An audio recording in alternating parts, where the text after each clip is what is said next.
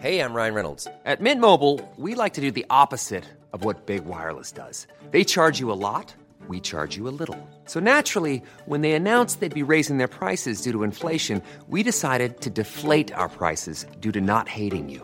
That's right. We're cutting the price of Mint Unlimited from $30 a month to just $15 a month. Give it a try at mintmobile.com slash switch. $45 upfront for three months plus taxes and fees. Promo rate for new customers for limited time. Unlimited more than 40 gigabytes per month. Slows. Full terms at mintmobile.com. Hi, this is Bachelor Clues from Game of Roses, of course, and I want to talk about Club Med.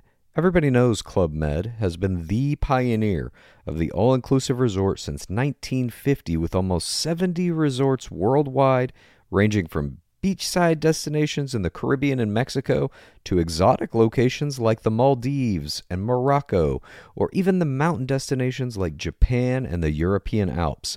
Dine on delicious gourmet cuisine, enjoy more than 20 activities, and make memories with your family. For more information, visit clubmed.us or call 1 800 Club Med or your travel advisor.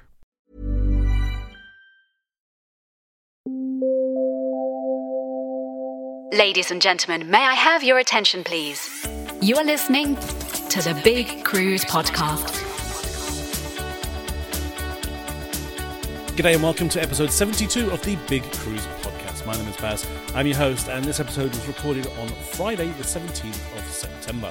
In just a few minutes, Chris will be joining us in a slightly different way. He's actually um, away this week, but he offered to uh, record uh, his maritime history for us, which he has done so and sent through. And it's a great uh, segment, and it's a listener question that has been sent through to him via his social uh, channels. And it's a question that he gets quite a lot whilst he's on the, the, cruise ships as well. So we'll be hearing from Chris in just a moment.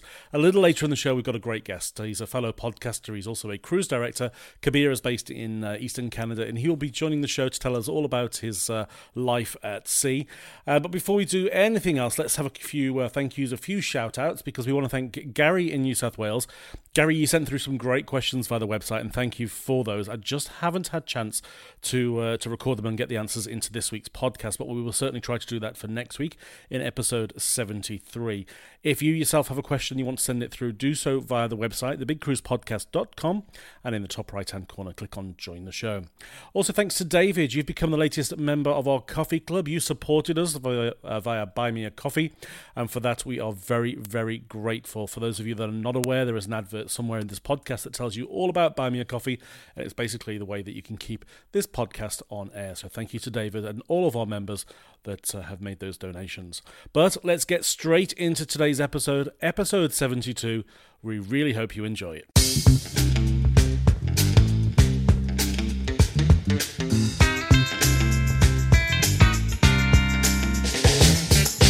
First up on the podcast, it is always our good friend and maritime historian and uh, normally all things cruise news, Chris Frame. Now, Chris is away, but he has kindly pre recorded an answer to a question that comes up quite a lot um, not only have I heard this a number of times, but also he gets it on his socials and he gets asked it whenever he does a lecture on board a cruise ship. It's all about the evolution of shipping and how the, the shipping industry, um, I guess, progressed from reciprocating engines to turbines to diesels. And I guess what we're heading towards now with the LNG and other future developments. So, uh, Chris, it's over to you, mate.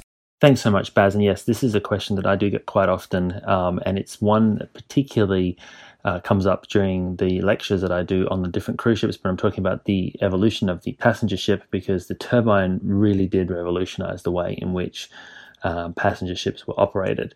Now, up until the 1880s, the main form of power for a passenger ship was reciprocating engines. And these are those giant sort of piston driven engines. You probably would have seen it in the film Titanic, when the chief engineer walks into uh, the room, uh, the engine room of the ship, and you see these huge towering engines with big pistons going backwards and forwards. Um, and those engines were uh, the reciprocating style. Um, they they started off on passenger ships as a single um, reciprocating engine, and then developed into uh, double and then quadruple, uh, triple rather, and then quadruple expansion engines where they ended up taking up huge amounts of space and were uh, very large and very complicated pieces of machinery. Um, the turbine was designed by Charles Parsons in 1884, um, and the Parsons turbine style actually started to be utilized by the Royal Navy. Um, there's a whole backstory as to how that came about, and if anyone's interested, I, I could always talk about that in a future podcast. But um, it was noticed by a few shipping lines. One of the first transatlantic lines to notice it was Cunard with the development of the Lusitania and the Mauretania. Um, and they actually planned to use these turbine engines that had been so successful for the Royal Navy in their um, passenger ships. But while the plan was to have Lusitania and Mauretania, these two huge new liners designed to run with Parsons turbines, they had never really put these engines into service before. They'd never utilized turbines on a large passenger ship. And, and so what Cunard did uh, is they built two ships of a smaller class, the Caronia and the Carmania, um, twin funneled uh, ex- express liners for the North Atlantic service, but not to the same scale of Lusitania and Mauretania. But what they did is they put the Parsons turbine in the Carmania and they put the old style um, reciprocating engines into the Caronia and looked at the economics of the two ships when they were operating on the transatlantic service. And it turned out that um, uh, Carmania with the turbines was faster and more efficient than Caronia with the reciprocating engines. And so this really did give them the reassurance that they needed to go ahead with that decision to make the Lusitania Mauretania fully turbine powered ships. Now, the turbine was very successful. The Lusitania Mauretania had four turbines for their four propellers. Um, and how it would work. I mean, it's a much smaller st- style of engine than the reciprocating engines, but the high pressure steam would go into the, the, the, high pressure turbines and then it would be recirculated into the lower pressure or intermediate turbines to help the ship become very efficient, I suppose, from that style of technology. Fast forward to when the Titanic and Olympic were built, they actually utilized uh, reciprocating engines and turbines. Um, and so that's why you see the reciprocating engines in the film Titanic. White Star Line was a little bit more conservative with its with its approach to the development of those ships, and so you had two reciprocating engines, and then in the center a central turbine that drove the middle propeller. The Titanic and Olympic both had three propellers. Um, and that central propeller there was um, uh, was able to to operate uh, on that turbine, and it was a low pressure turbine, so it would take the the, the steam that bled off the uh, the original um, reciprocating engines and it would be fed into that central turbine. Really, if you look at that development from the 19 sort of 20s onwards, turbines became the norm. Um, Cunard, obviously, again on the North Atlantic, very successful with using turbines on um, Queen Mary and Queen Elizabeth. Um, some of the other big passenger ships also utilized turbines. They were they were um, the main mode of transport on board ships of the Orient Line, for example, all the way up to Oriana, ships of P and O, all the way up to Canberra, uh, and uh, and of course. Uh, transatlantic liners utilized them up until the 1960s. They've now since been replaced by diesel and LNG powered ships, which of course we, we've spoken about now. In fact, the last turbine powered cruise ship was built in 1984, and that was the Sky Princess, which went on to sail as the Pacific Sky uh, for P&O in Australia. So turbines had a long run um, and were a very efficient and effective way of powering ships, but have been superseded now by by diesels. And that's kind of the reason why the change happened because that efficiency from the reciprocating engine to the turbines was was noticed by passenger shipping companies. Um, it took a line like Cunard to, to take the, the jump um, and and commit to the turbine, and then when the efficiencies were proven, um, it became the norm. Similarly with diesels, as ships became you know more and more efficient with their turbines, they they ran into a into a sort of um, a ceiling there, I guess, with what the turbine could deliver, and the diesel engines were were both more economical and, and easier to maintain. So they moved across to those um, for the modern day cruise ship fleets, and then now we're starting to see a transition to LNG powered ships and gas turbine powered ships. So you're starting to see uh, changes and moves away from diesel. So uh, the evolution continues. Hopefully that answers the the question there, Baz, and uh, back to you in the studio. Brilliant, Chris. Thanks for sending that one through. Unfortunately, we don't have time for cruise news this week, but Chris will be back with his full usual services as of episode uh, 73. Just a reminder if you have got a question for Chris, send it through via the website, thebigcruisepodcast.com, and join the show is where you can send that through to us. Hello, it's me again. Just a quick reminder. Um, if you want to help keep this podcast on air, there's a little way that you can do it. If you're familiar with Patreon, which other podcasters and YouTubers use, that's a way of uh, sending a little donation uh, through to them. We use something similar, but we use a system called Buy Me a Coffee. Um, just like uh, buying your friends a, a, coffee in the coffee shop, very, very similar. Although you're not physically buying me a coffee, you're making a small donation, and every donation is greatly appreciated because it really does help to uh, to keep us on air. And the benefit is, once you have made that donation, um, you are then receive priority access to the podcast because all of our supporters do receive the uh, the link to the podcast the moment that it is made live, and uh, it can take about 12 to 24 hours for iTunes and the other podcast directories to, to pick it up. So, if you would like uh, that priority access, then the easiest way to do so is to support us via Buy Me a Coffee. You can buy one coffee, you can buy two coffees, you can buy 10 coffees, or you can buy a whole year's supply. It's entirely up to you, but every single uh, little donation through Buy Me a Coffee is greatly appreciated. The links of how to do so you'll find in the show notes of each and every episode. Thanks in advance.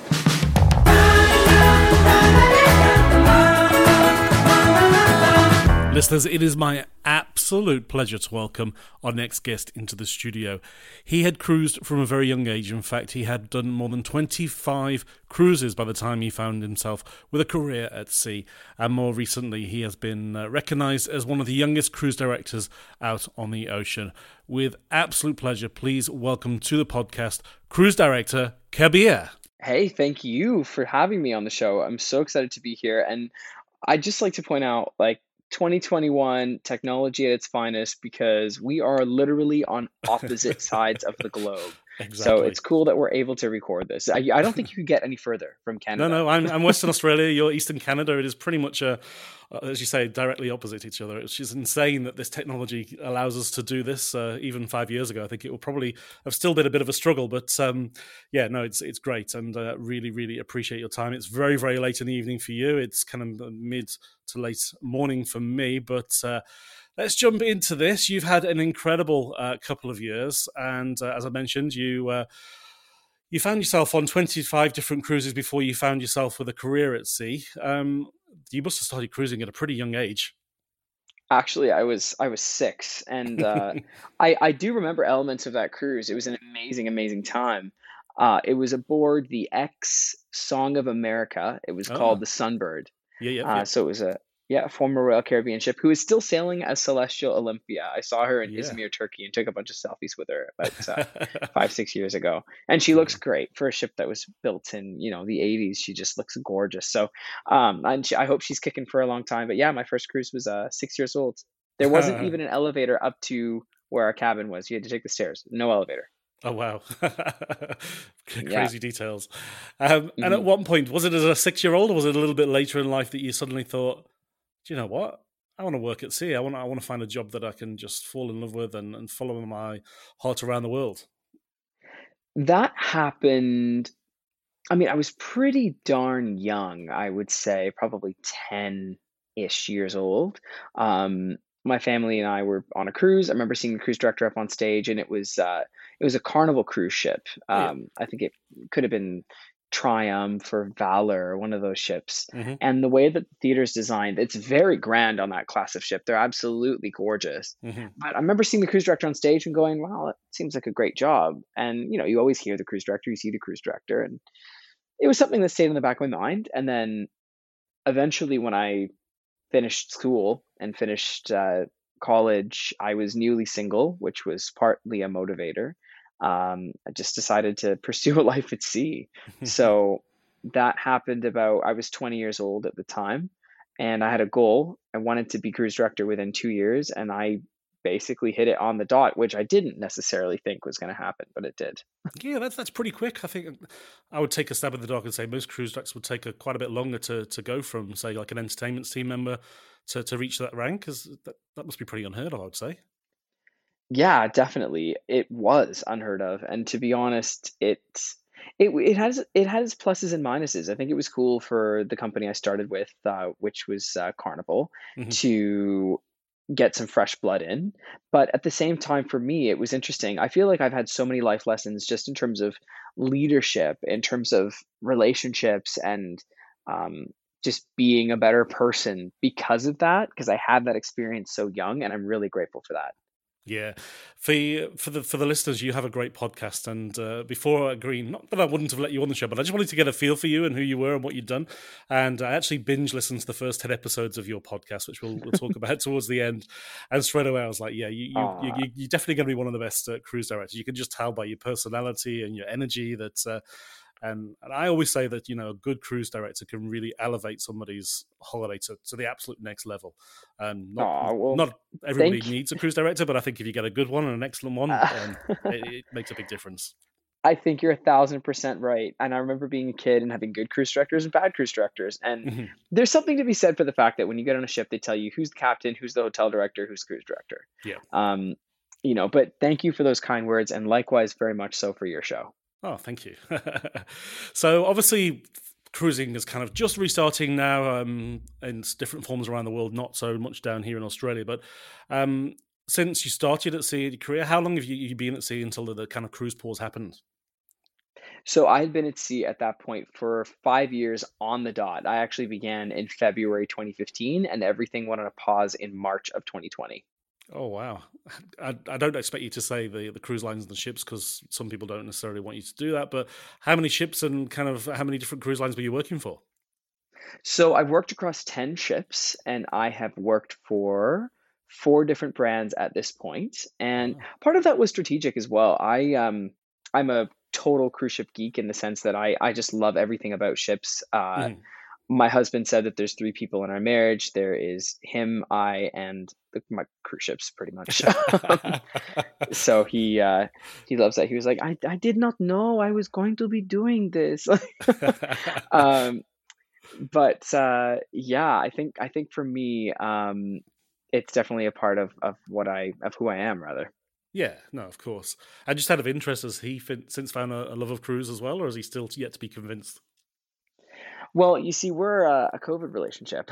oh wow, okay. Um, yeah, we're we're fairly young. We uh, began dating last year, got married uh, April of this, or sorry, August rather of this year, and he's never been on a cruise with me. However, he has taken a cruise before. Right. Funny enough, I asked him because uh, he's he's Brazilian. I said, "So, honey, which which ship have you been on? Like, what was your cruise?" And I remember this was on our first date, he was like, I went on this ship. It was really big. It was called the Soberano. And I was like, look, I call myself a cruise ship aficionado. I have never heard of a large yeah. cruise ship called the Soberano, right? I did some Googling. It turns out in Brazilian Portuguese, it's sovereign. So he was on the Pullmantur Sovereign. so a little bit of, uh, I call it Pringlish there. Um, Brilliant. Yeah. So we, but nonetheless, uh, it it was cool knowing that he'd been on a cruise and he said he had a great time. So I anticipate his he's going to enjoy it.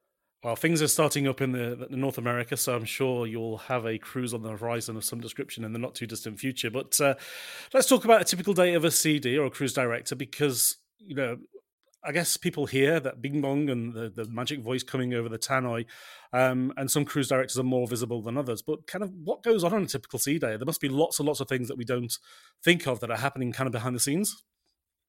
Yeah, definitely there are. But I think sea days for me are, are cool because it's when entertainment gets to flex a little bit. You know, yeah.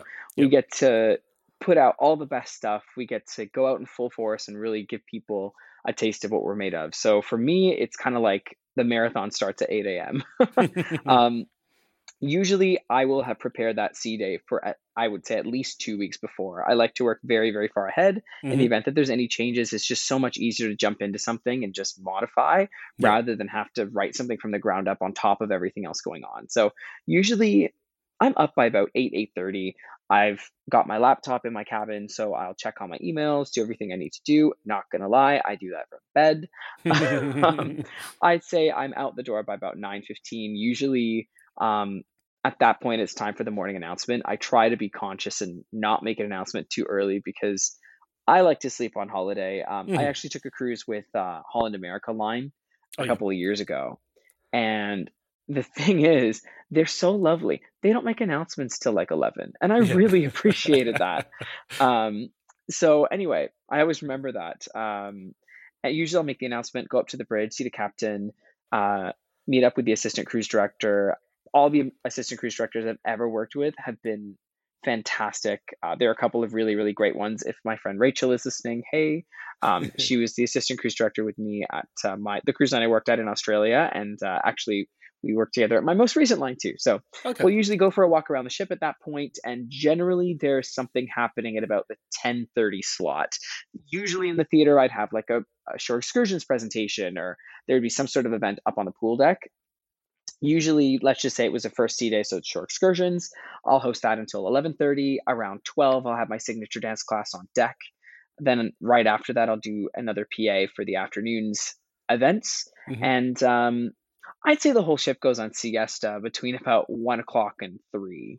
Um, you, if you've ever noticed on a sea day, it just suddenly becomes quiet at that point. Everybody's a little bit uh, they're asleep because they drank too much and they're resting off the, their lunch and they're getting ready for dinner. So generally, I would say I'm pretty safe to go to the office and then rest up again until about six. We'll do the evening announcement and then I'll do another walk around the ship a few times, at least for an hour, mixing, mingling, just seeing people. People are usually going to dinner, so I'll be along the promenade deck. So easy that way. yeah. And um, yeah, then I'll be in the theaters for the shows. I'll be always at the entrances at the end. Um, there's usually usually a game show between at one of our aft lounges. So Mhm. I'll go to that between the shows, and then I'll be back in the theater for the second show.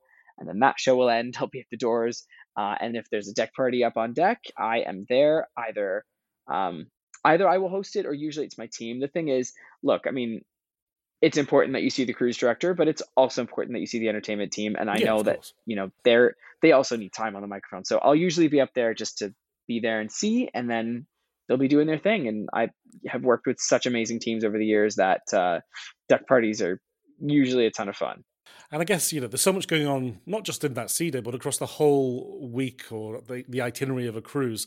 Is there one thing that stands out that you know that you just it's an absolute delight for you to go and host it or co-host it or or just be be there and, and uh, be a part of it? Totally. Liars Club. I absolutely love being on Liars Club. Uh, and I love the Love and Marriage game show. Um, I think So- they're just Love and Marriage I'm know what it- familiar with, but Liars Club I'm not familiar with that one at all. Actually, really okay. So it's when you get uh, usually the cruise director, if there's a comedian on board, you'll get that. And I know on celebrity cruises, they love to use the officers. Basically, you're given a word, and the panelists on stage, there could be three, there could be four, would have to give a different definition to that word and make up the oh, most okay, I'm you elaborate, now. Yep, yep, yep, story. I think I must have heard it I- called something else elsewhere, but yeah, I'm- with you now. It's probably it's liar liar in the UK, I Okay. believe. Okay. Um, so they yeah they have a couple names for it, but that game show is always a ton of fun. I wish I could do it for like my street here at home in, in Toronto. I, I think they would just love it. Um, that and uh, I absolutely love hosting Q and A's with the captain. I think it's so interesting. Um, every time there's a new story or there's something cool that comes out. And my other thing I love to do on the ship, and I know this sounds so cheesy, I love to make announcements. And the reason is, especially from the bridge, like departure announcements with the captain are awesome Mhm. because you get to see the whole bridge team up there, and we don't often get to see each other. It's not, you know, that's not my workspace. I'm Yeah. usually in and out. Um, but especially if it's around departure, because then I'll just stay on the bridge and just watch departure and view. Take in the view. And how many other people can say that they've, you know, sounded the ship's horn and stood next to the captain as he's maneuvered the ship? And it's just the most incredible feeling to know that this entire mass is being controlled from where you're standing. Yeah. Um, so I, yeah, those are so, just a few of my favorite things. Anyway, I digress. no, no, no. I love it. Um, and is there anything that you particularly love um, about your fellow crew and guests? Oh my goodness. I think that the talent amongst the crew is incredible, and that goes across every single department. Food and beverage is such a beast. I mean, mm-hmm. entertainment, yes, there's a lot of entertainment around the ship. There are tons of amazing entertainers, but I will say, being able to tackle the amount of work that the food and beverage team has to go through Yeah. is incredible. From on onboarding the food, checking the temperatures, making sure it's stored properly, getting the drinks up on deck, making sure stock levels are even and everything's ordered for the next cruise and the next cruise, and it's incredible. They're such talented people. Housekeeping is another one. what a big job. That's a lot of sheets and towels to wash every day. Oh my goodness. And you know, the amount of energy it takes too. So they honestly amaze me every single day. Um, in terms of passengers, I love hearing people's stories. Specifically, if you ever cruise with me, tell me about your cruise ship stories. Tell me about your most interesting cruise. Tell me about your favorite ship. I love talking. I love talking ships. and just out of interest, I haven't hadn't got this in my in my questions. Just popped, just popped into my head. Obviously, you've you've worked on different ships for different cruise lines that attract different demographics from different parts of the world. Is is it very similar, no matter whether it's a ship full of Brits or a ship full of Aussies or a mix of English speaking guests? Uh, Does the ch- divide change a little bit depending on where the, Oh the guests are coming from? my gosh. Oh my gosh, does it ever. Now, I'd like to preface this by not saying I, I don't mean this to sound offensive at all. I'm just Yeah, saying yeah. objectively, in my experience, this is what it's been like. So, um, American guests are, I'd say, the most well-rounded. You kind of know what to expect. They generally are pretty run of the mill. Um, you know, you have your people that want to watch the shows, you have your people that don't. They're usually they self-entertained and easy, I would Mhm. say. Yeah. The British audience is a little bit different. They like to keep to themselves more and being Canadian, I understand the British audience because we we share a similar yeah, kind of dark sense of humor at times. Um, I grew up watching Mr. Bean. I love that type of comedy, Mhm. but that type of comedy doesn't fly in the US, for example. yep. So, from that perspective, I definitely see a shift. Uh, also, I think the the British audience, um, you guys are a little bit more particular with certain things. Uh, for example, and it's kind of interesting. On uh, my first cruise line, we were transitioning from Fort Lauderdale to Southampton. And for the Southampton cruise, they had to onboard tea kettles for every single cabin because that's what that audience wants, right? And that's, but that's just one of the. And the other thing is, um, the British audience will like will usually be a little bit more reserved in terms of criticism, but it's only after a couple of things have happened that the Mhm. criticism comes out, and it comes out all at once So- and that that does tend to happen. But you learn how to work with a different audience and you try and anticipate that. So you just have to be a little bit more attentive and that solves the problem. Uh, the australian audience is a ton of fun. Things will break and that's okay. Um, Love it. and yeah and and you know every single audience has its pluses and i wouldn't even say minuses there aren't minuses i think it's just different different audiences and you have to learn how to cater to all of them but it Yeah. is tough trying to change your entertainment style Yeah, no, I can imagine. And I have to say, I think if if I think of all the cruises I've been on, I think I favour a cruise that's got a, a bit of a balance of everybody. There isn't one kind of mm-hmm. dominant nationality or language or you know style. When there's a good mix of everybody from all around the world, it just seems to you know just come all come together very nicely.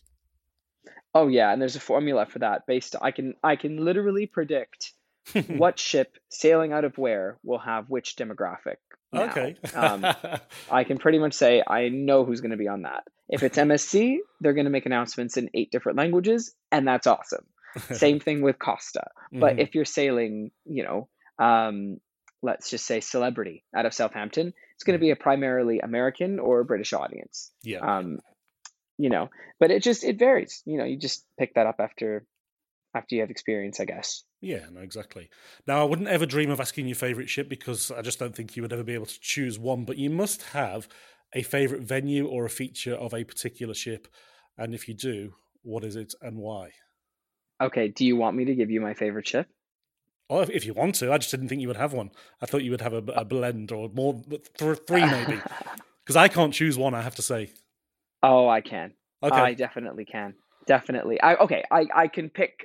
It's it's a class of ship, and I've worked on the majority of them, and I don't mind sharing this because Okay. it's it's uh, you know, there are pictures of it and stuff online.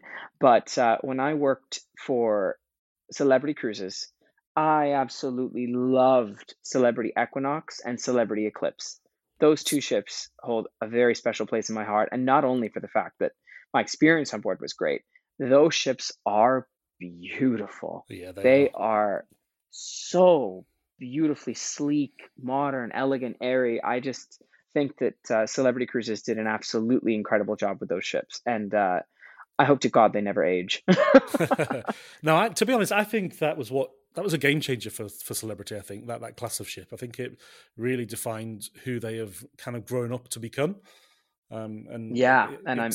It's great to see it doing so well and evolving, continuing to evolve with you know Edge and, and the others that are following now. I'm so excited to cruise on Edge one day as well. And I'd also like to to backtrack uh, and say that uh, you know I've I've also had experience working with with other lines. I work with Marella Cruises, and oh, yeah. um, they they had the X Celebrity Galaxy as well as the um, Celebrity Century. Mm-hmm. And I will say you can definitely tell they're X Celebrity vessels because they're so beautiful. Mm-hmm. and you go on a lot of ships that were built in the the early 90s and you can definitely tell they're from the early 90s but these ships are just gorgeous the way that they were were made. And uh, i think celebrity really has a knack for designing gorgeous ships. I think Marella have done a really good job as well and, and kind of keeping them keeping them as good as they should be. Oh yeah. Oh they put a lot of time and a lot of money into ships and really you know that's what it does come down to and certain cruise corporations are better at it than others mm-hmm. and um, you know you can i mean i'm sure as a guest you can tell which ships have been i, I call it loved because really you can tell when a ship's loved you can tell when a ship's not loved you know yeah, yeah, no, for sure. Now, obviously, COVID um, uh, put pause on a lot of people's lives, and um, I'm intrigued. Without giving your podcast away too much, I recall in one of the earlier episodes you talked about the the fear that kind of came across you when you were told that you had to uh, host a, I think it was a dance class for the first time, and I believe during COVID, that has been one of your your I hate the word pivot, but your your kind of side hustle that you've been doing on the side. I believe you've been totally hosting online hustle. dance classes totally a side hustle. Yes. um, I was actually. We put a little pause on it just because I think uh, things have started to open up in a lot of places in the world, and definitely in North America, in person classes are back, and mm-hmm. demand kind of went down a little bit. So I'm a little sad about it, but it's okay. Um, so we did dance classes last summer on my driveway, and it was literally cruise director Kabir's signature dance class transported from the pool deck to my driveway. And we had a ball. The whole neighborhood would come out and do it. And um, I was just so thankful that I was able to just share that joy with other people and know that it's cruise ships are gorgeous and you know the aesthetic elements of the ship are beautiful but it just also reminded me that the crew are integral to the oh, experience oh, that you have on board, right? Yep. So um, that was just a reminder that hey, it's it's personality at the end of the day, and uh, that's that's what's going to drive it home.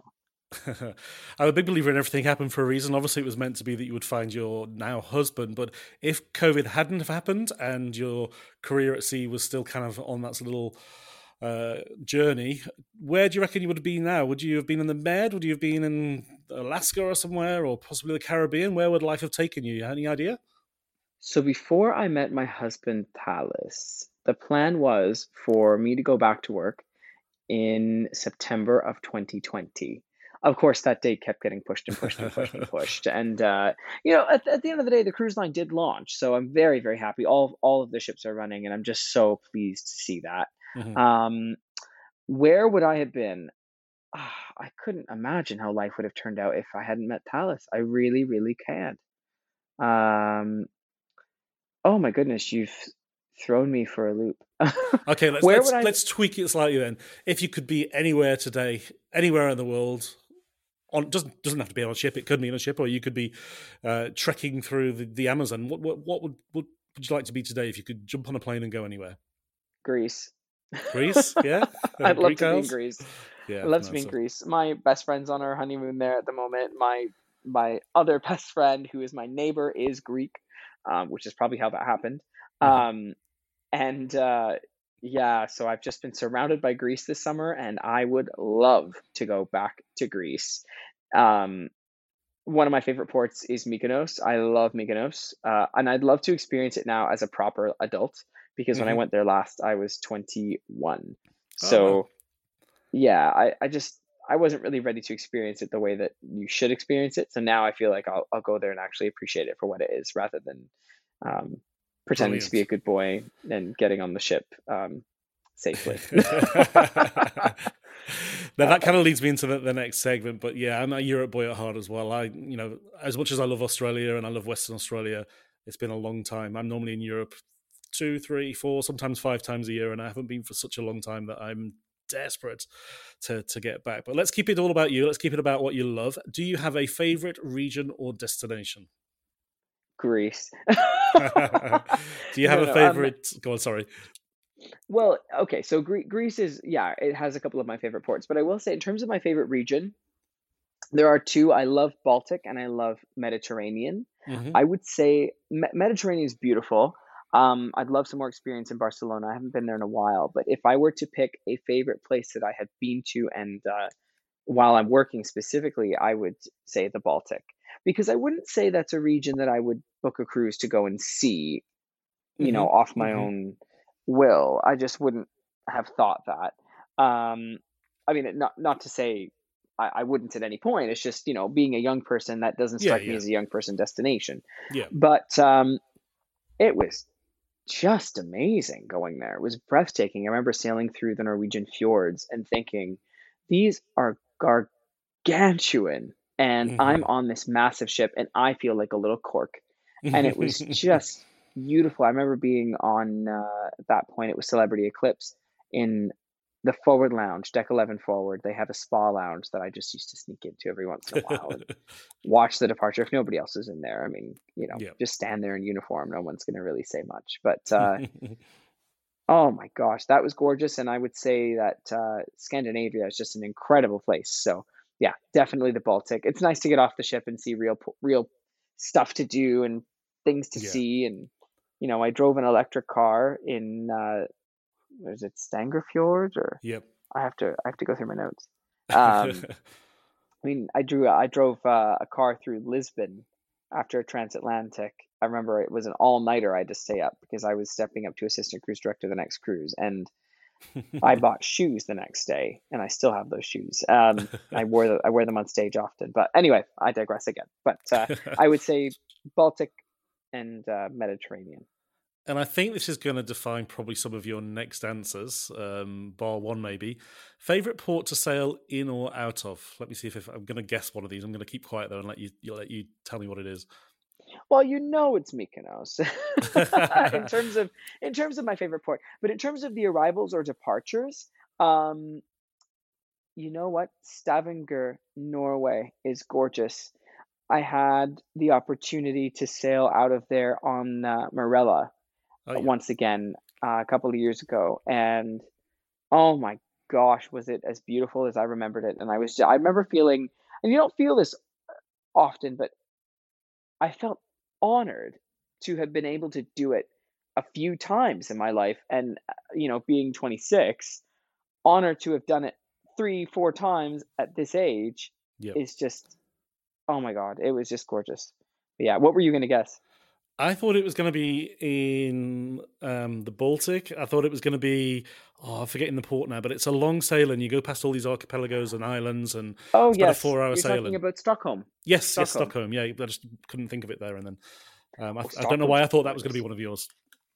You know what? You just reminded me. Uh, okay, so I'm going to put that up to the next uh, the next one right there, next to the next to uh, Bergen or Stavanger, Norway. But uh, yeah, oh my God, see what I mean? I think. Yeah the Baltic is super underrated. If you're listening and you have not done a Baltic cruise, take one and I will give you a life hack. Sometimes you can get repositioning cruises that depart from the Baltic and go to the Mediterranean, yep. and they usually are a great deal. So, highly, mm-hmm. highly recommend it. Brilliant. My next one was going to be favorite port. You've already chosen Mykonos. You've got to choose somewhere else. Okay. Um, all right. Let's give it a think. Um, you know what? Stockholm is probably up there.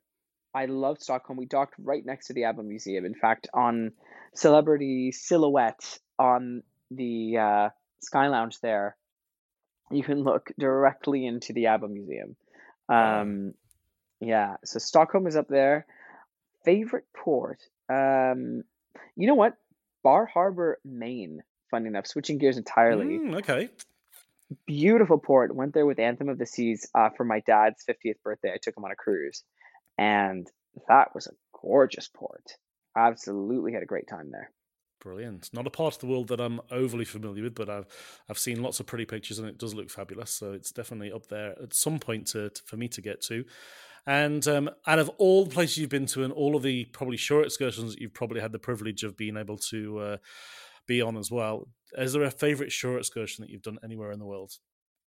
Yes, in Agadir, Morocco, on Oh. my contract in 2019, I had my parents visiting me, and they visited me specifically to take me home at the end of my contract just before Christmas and to show they, they came on that cruise to Morocco uh, to see it because you know when else would we go to Morocco? yeah. And I remember we drove through this beautiful um, country and stood on sand dunes, had the most amazing food, and had this incredible guide. Uh, that was probably one of the most incredible um, experiences I've had with my parents. We we saw a camel. We did we lived the Arabian dream really. Brilliant. Um, and it was just incredible. I would say that goes down as one of my favorite uh, shore excursions. Another one, oh my gosh, you'll love this. When I was working for Celebrity in the Caribbean, I took a short excursion with my dad. We were in St. Kitts. We were we went paddle boarding, and Oh, it was one of the stand-up paddle boards, right? Mhm, mhm. So I was walking toward him on the beach, and I stepped on something and had the most severe sharping, sharp shooting pain through my foot you could ever think of having it and it, it was like really sharp and then it was dull and then it was sharp again and i went up to my dad i'm like dad my foot my foot. And he looked at it and he just gave the little you know the quiet symbol we put his finger up to his lips and he was like i'm on the phone with your mom. You, you're okay. Right? Because my parents really love each other. Hmm. So they, he was too busy. And ironically my dad's a doctor. And then after that i'm kind of jumping around. He's like all right i better go. Our son's in pain. Bye. Oh, bless. Oh, I love it, love it, love it. Now let's go back before you were a cruise director. When you when you were a regular cruiser, are you a bit of a uh, self discoverer, or do you do you really prefer to be on a shore? Or does it really depend on where you are? It depends on where I am. Um, generally, uh, if I'm in Europe, I prefer not to be on a shore excursion. I like to take those hop on, hop off buses, Yeah, and. I like to just do my own thing. Usually, I have cellular data wherever I go, which is super convenient for that. Um, you can just see the landmarks right away and go, you're on your own now more than ever. Um, but I, I will say there is a lot of value in shore excursions, especially in places where, let's just say, there aren't a ton of landmarks. Um, Mhm.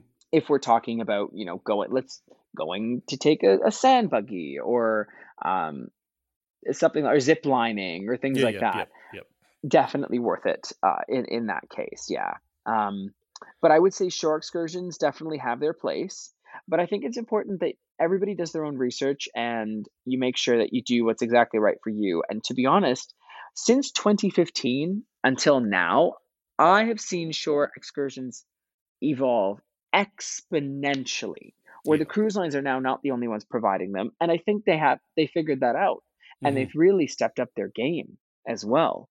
So it's hard to go wrong Yeah, it's it's not uh, the days of you know fifty people on a coach just driving by everything. I think have pretty much gone, and it's now become about small groups, really immersive, all about the food, all about the wine, all of about meeting locals. It, it's really what it should all be about, I guess. yeah exactly and um, i think it's important also to be informed of where you're going you know if you're going to an island in the caribbean remember that that island is more than just a beach and a drink right Mhm, mhm. um, there's such rich history. Uh, some islands have multiple um, parts to them. Like for example, Saint Martin, it has a French side and a Dutch side, yeah, and yeah. you have you know islands um, that are just so rich with history. And I think it's important that you honor those places by learning a bit about that history while you're there. Now let's uh, let's pretend that that magic email has just dropped into your inbox and it's got your future contract on, and it's going to tell you you can work on your dream ship in a particular part of the world. What ship would it be? And I'm guessing it's in Greece, but you can change it if you need to. um, yeah. What ship would it be? I mean, it would just be my dream to work aboard. Uh, I would say Celebrity Equinox or Eclipse um, as cruise director because I remember I have notes actually from when I worked on those ships to things that I would love to do when I become cruise director of those ships. Um, so at least if I, I don't think I'm ever going to stop being a cruise director fully. I think it'll always be one foot in the door in some way or another, Mhm. as long as my husband, uh, you know, I'm able to see him because I, I do, I would miss him in, incredibly. Mhm. But it would be an honor to work on those ships in the Baltic, um, heading into Greece. The Mediterranean, Mediterranean and Greece would just be an absolute dream on those ships, and they have such so much glass everywhere. You can see out all the time, um, and they're just it would be amazing. Brilliant. Now let's just mix it up for a little bit. We've got a quick fast fire round. You do not know any of these quick questions. Basically, you've got a couple of choices. You can just choose one. Um, first one is: Oh, Are you you packing? Are you rolling, folding, or are we into these cubes? Oh, um, rolling. I like to roll my food. Uh, not food. I like to roll my clothes. Um, that's where my mind's at. Um, I like to roll my clothes. I think it's the most efficient way to utilize space. Brilliant. Sunrise or sunset? Sunset. I'm not awake for sunrise.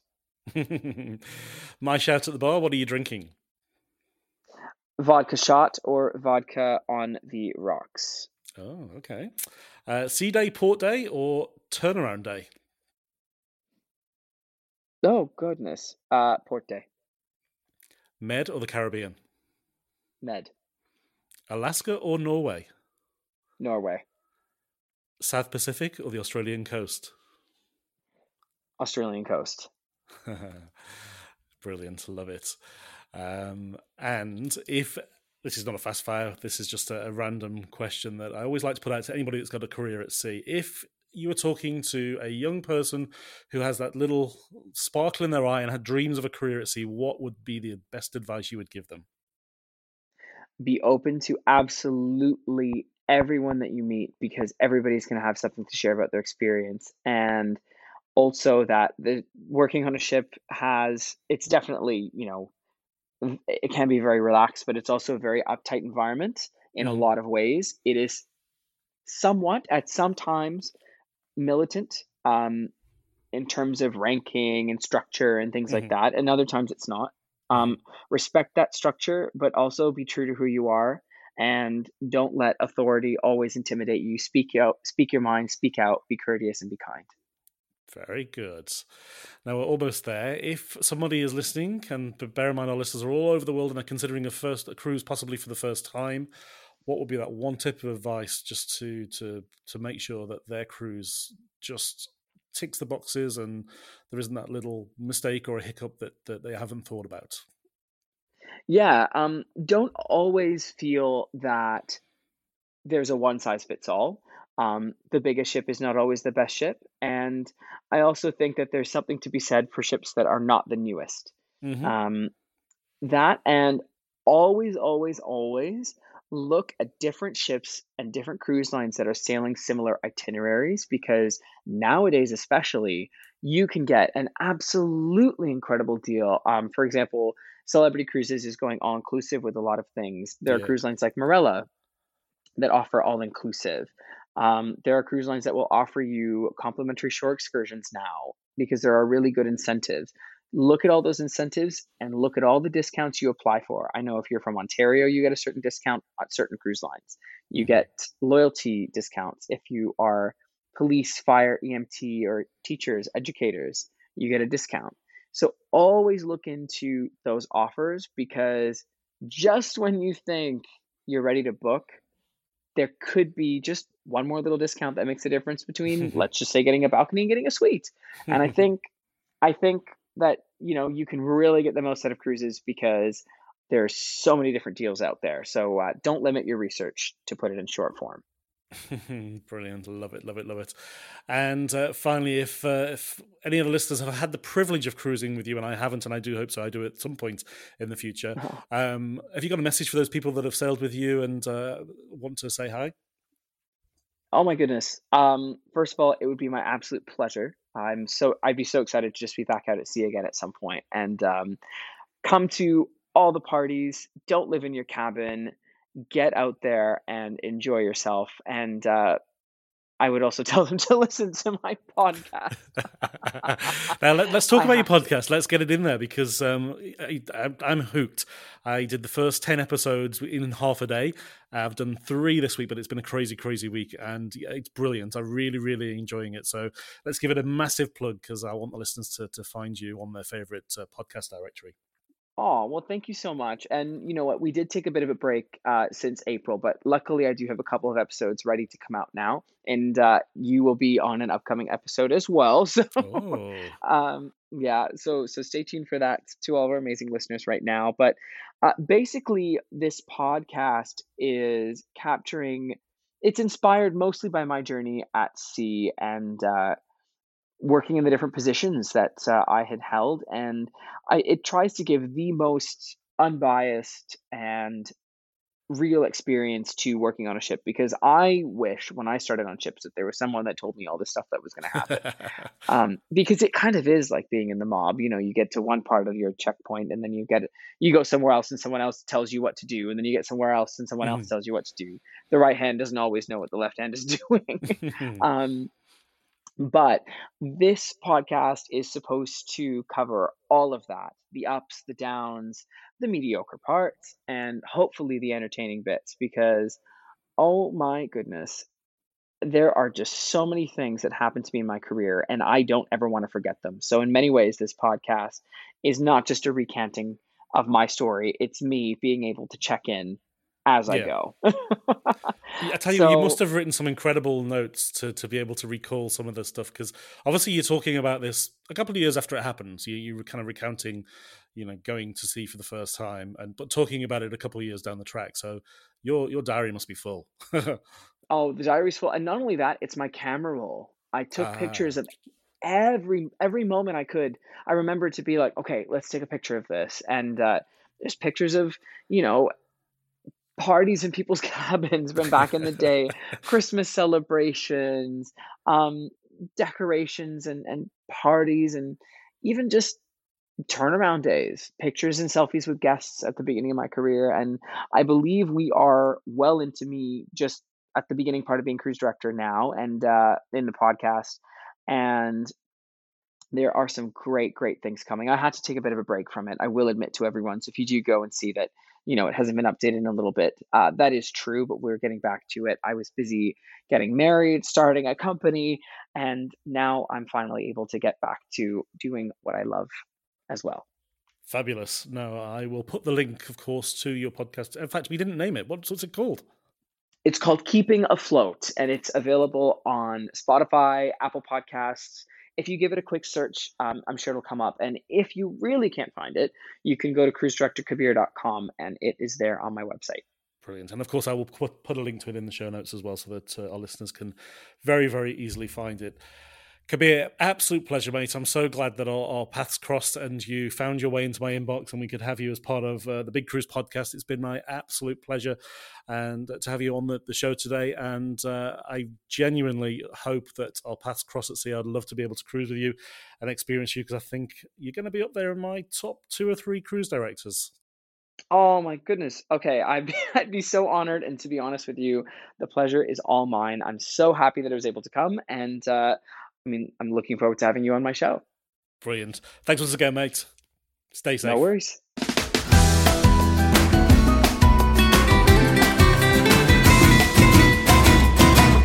And it's time for itinerary of the week. And this week's itinerary actually was inspired by Kabir. He just touched on a ship, um, Celestyal Olympia, which operates for Celestyal Cruises in the Aegean. And that got me thinking back to episode number one. Yes, the very, very first episode of this podcast was actually recorded on board the sister ship, um, Celestyal Crystal. Now, the difference between those two ships is the Olympia operates on three and four night cruises, and the Crystal operates on seven night itineraries. And it's a cracker of a seven night itinerary. It operates predominantly between Easter, so around about April, um, through to late September, early October. And the seven night itinerary departs from Athens before heading over to Kusadasi in Turkey, which is of course the gateway to Ephesus. We then head over to Rhodes, over to then over to Agios Nikolaos, uh, before heading over to Santorini, where the great thing about this thing, you arrive at 7 o'clock in the morning and you don't depart until 2.30 a.m. the following morning. So you get a full day late evening um, before you need to depart. So you can really sample the best of the Greek hospitality ashore and also on the ship. Then heading over to Milos for a brief morning stop before finally going over to Mykonos, where we have an arrival at 7 o'clock in the evening, departing at 7 o'clock the following evening. So you get to sample the delightful sunset the first night and then have the whole of the next day in Mykonos before departing at 7 and heading on back to Athens, which is where, of course, you will depart the ship. This itinerary operates uh, throughout the majority of the Northern Hemisphere summer, so uh, as I said, April ish or around about Easter through to late September, early October. The great thing about Celestyal is the, the hospitality. They are known for their Greek and uh, Mediterranean hospitality. The crew are predominantly from Greece. The, uh, the dining is all about the destination, so it's all very much uh, flavoured from Greece and uh, the entertainment is also Greek, but you get to really immerse yourself in the islands and also sample that uh, Greek hospitality on board the ships as well. The other benefits on Celestyal Cruises is that you have uh, not only your accommodation and your meals, but also have your beverages included as a standard cruise fare, and you also get two complimentary shore excursions on the seven night itinerary. It does vary uh, from time to time, but most of the time it includes the Ephesus excursion and also another second excursion elsewhere in the itinerary. But uh, for full details, I have included the link to uh, the itinerary in the show notes. But of course, always head uh, to your favourite CLIA accredited cruise consultant for the relevant cruise fares in your market, depending on where you are in the world, of course and uh, to uh, be able to get the best rate on a cracking itinerary. That's all for today. If you enjoyed this episode, please subscribe and leave us a review on Apple Podcasts, Google Podcasts, or wherever you find your favourite podcasts. Until next time, bon voyage.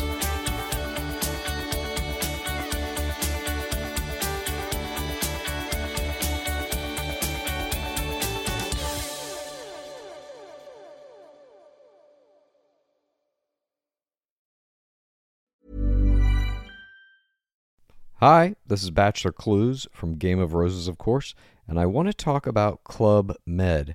Everybody knows Club Med has been the pioneer of the all inclusive resort since 1950, with almost 70 resorts worldwide, ranging from beachside destinations in the Caribbean and Mexico to exotic locations like the Maldives and Morocco, or even the mountain destinations like Japan and the European Alps. Dine on delicious gourmet cuisine, enjoy more than 20 activities, and make memories with your family. For more information, visit clubmed.us or call 1 800 Club Med or your travel advisor.